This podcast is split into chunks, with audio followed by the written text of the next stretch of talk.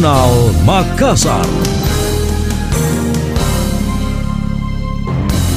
Saya Emil Faris dalam Jurnal Makassar. Kepala Sub Bagian Edukasi dan Perlindungan Konsumen Otoritas Jasa Keuangan OJK, Region 6 Sulawesi Maluku, Papua, Ferdian Aryo Sasongko mengatakan tingkat literasi dan inklusi pasar modal di Sulsel masih rendah. Menurutnya hasil survei secara nasional menunjukkan tingkat literasi pasar modal tercatat 1,55 persen, sementara tingkat inklusi hampir mencapai 5 persen. Kondisi tersebut tingkat literasi pasar modal paling minim dibandingkan dana pensiun, pembiayaan pegadaian, asuransi, dan perbankan. Akibatnya, rendahnya tingkat literasi keuangan menjadi salah satu penyebab masyarakat masih banyak terjebak investasi bodong investasi ilegal ini bentuknya tidak hanya satu, dua, tiga jenis gitu, banyak sekali. Ini misalkan dalam bentuk penawaran menanam pohon kurma, investasi pohon kurma, itu juga bisa jadi investasi yang merugikan. Tingkat literasi keuangan ya, saya kira ini tanggung jawabnya OJK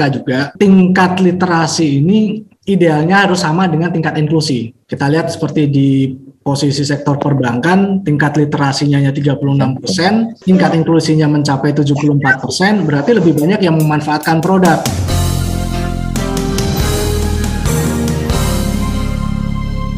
Hal senada dikemukakan Kepala Perwakilan BEI Sulsel Fahmin Amirullah. Menurutnya ada beberapa faktor yang menyebabkan jumlah investor lebih rendah dibandingkan jumlah penduduk Indonesia. Di antaranya pandangan bahwa investasi saham itu mahal, kemudian adanya trauma dengan kasus investasi bodong, mereka e, menolak lebih dulu gitu. Kenapa? Karena mereka menganggap bahwa investasi ini tidak cocok buat mereka karena e, mahal. Persepsi ini tidak sepenuhnya salah kalau kita berkaca ke 10 tahun sebelumnya ya, di mana persyaratan untuk menjadi investor di pasar modal memang dipersyaratkan antara 50 sampai 100 juta untuk membuka e, deposit ya, pembukaan rekening efek. Namun saat ini itu e, tidak ada alasan lagi gitu. Kenapa? Karena untuk membuka rekening efek saat ini hanya dengan 100 ribu pun kita sudah bisa berinvestasi di pasar modal.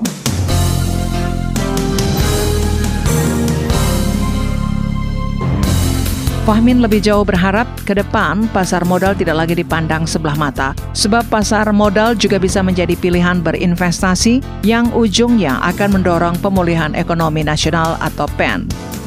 Anda masih mendengarkan Jurnal Makassar dari Radio Smart FM.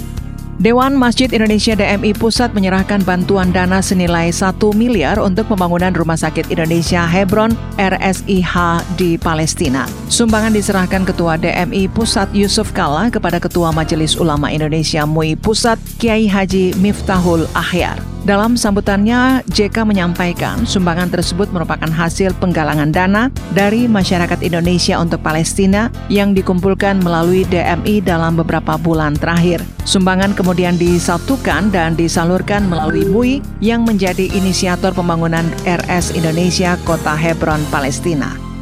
Kita kan mengumpulkan dana untuk Palestina bahwa Nanti ada sebenarnya tentu kita ingin manfaatnya betul-betul kena sasaran nah, secara bersamaan MUI MUI itu rencana bikin rumah sakit di Hebron di Palestina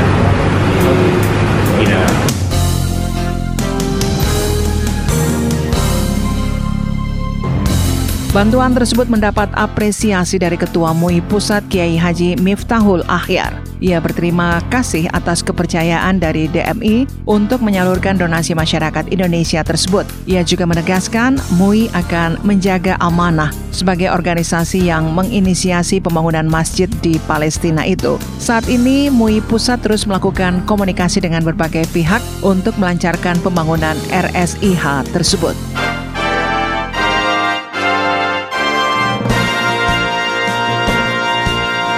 Demikian tadi, Jurnal Makassar.